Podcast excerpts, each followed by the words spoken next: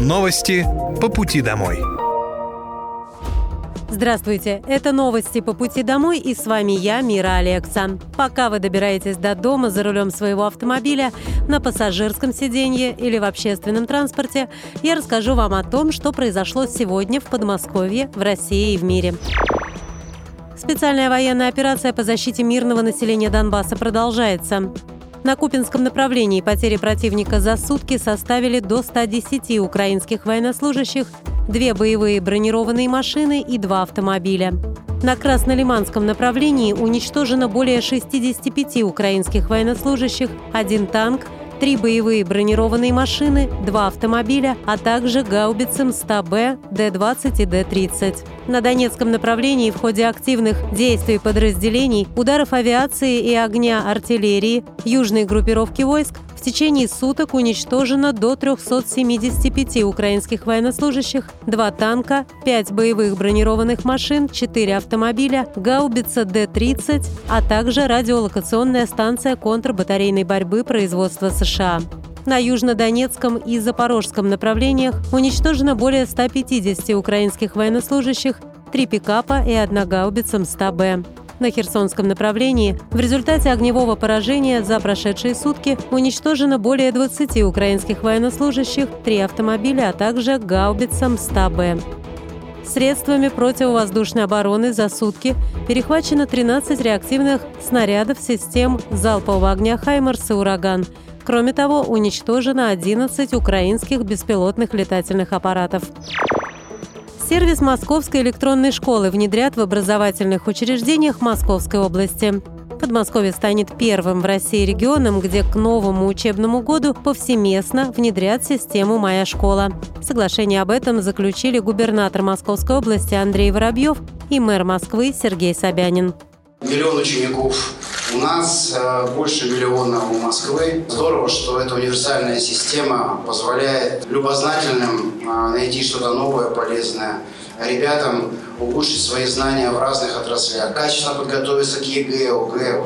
Сейчас ЕГЭ начинается, Соответственно, эта платформа тоже позволяет э, ребенку подготовиться во все оружия. Значит, поступить в хороший вуз, значит, иметь хорошие перспективы.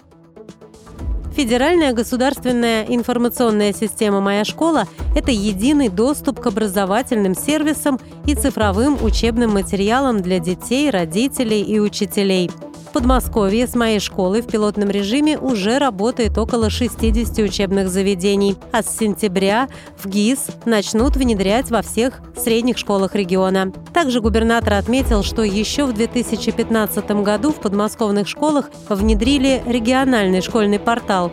Он помогает получать онлайн-статистику и учебную аналитику. Каждой школе быть на виду, а в пандемию позволил не прерывать учебу. Часть элементов школьного портала внедрят в систему «Моя школа».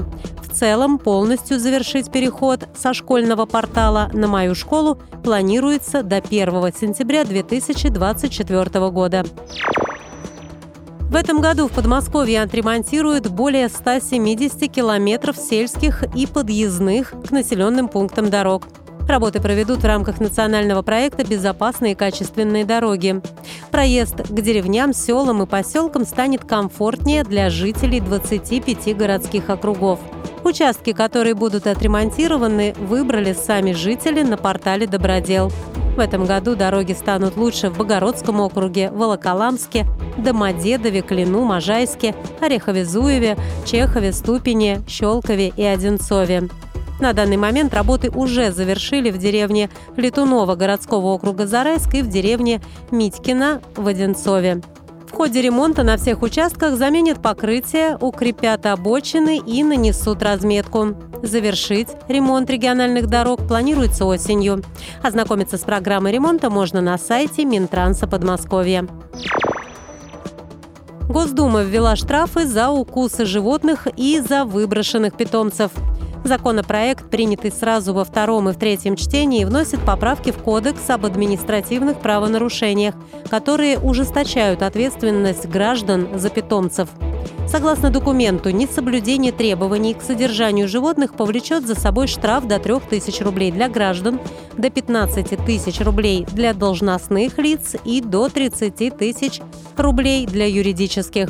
Кроме того, устанавливается административная ответственность хозяев животных за укусы, которые нанесли вред здоровью или имуществу других граждан при отсутствии признаков преступления. Нарушителям придется заплатить штраф в размере до 200 тысяч рублей. Помимо этого, за жестокое обращение с животными при отсутствии признаков уголовного деяния граждан будут наказывать штрафом до 15 тысяч рублей, должностных лиц – до 30, а юридических лиц – до 100 тысяч рублей.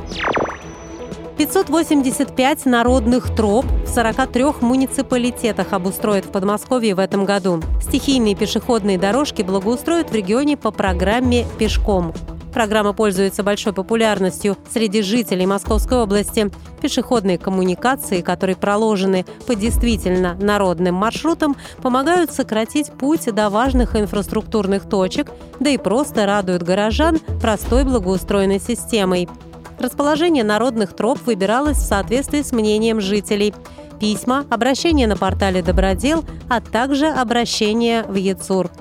Больше всего троп организуют в Люберцах – 36, в Клину – 28 и в Одинцове – 26. В 2022 году благодаря программе «Пешком» было обустроено 748 тропинок в 37 городских округах, а лаконичный дизайн программы был выбран жителями в телеграм-канале. Ранее губернатор Московской области Андрей Воробьев напомнил о реализации программы по обустройству дорожек, нахоженных жителями. Программа опирается исключительно на запрос жителей и их предложения. Важно, чтобы все в области было комфортно и безопасно, в том числе путь до почты или магазина. В России приняли закон о признании загранпаспортов недействительными. Согласно изменениям, основанием для признания заграничного документа недействительным станет его утрата, прекращение гражданства, непригодность документа, невозврат по окончании служебной командировки, смерть, факт отсутствия паспорта или его неполучения и прочие причины. Также сформулированы правила изъятия и проверки паспорта человека. Это станет возможно при обнаружении признаков оформления паспорта на основании поддельных либо недействительных документов или недостоверных сведений либо на поддельном бланке. Принятие закона позволит устранить правовую неопределенность. Сейчас на законодательном уровне не установлены основания недействительности паспорта. Это снимет коррупционные риски и исключит возможность злоупотребления со стороны должностных лиц. Это были новости по пути домой, и с вами была я, Мира Алекса. Желаю вам хорошей дороги и до встречи. Новости по пути домой.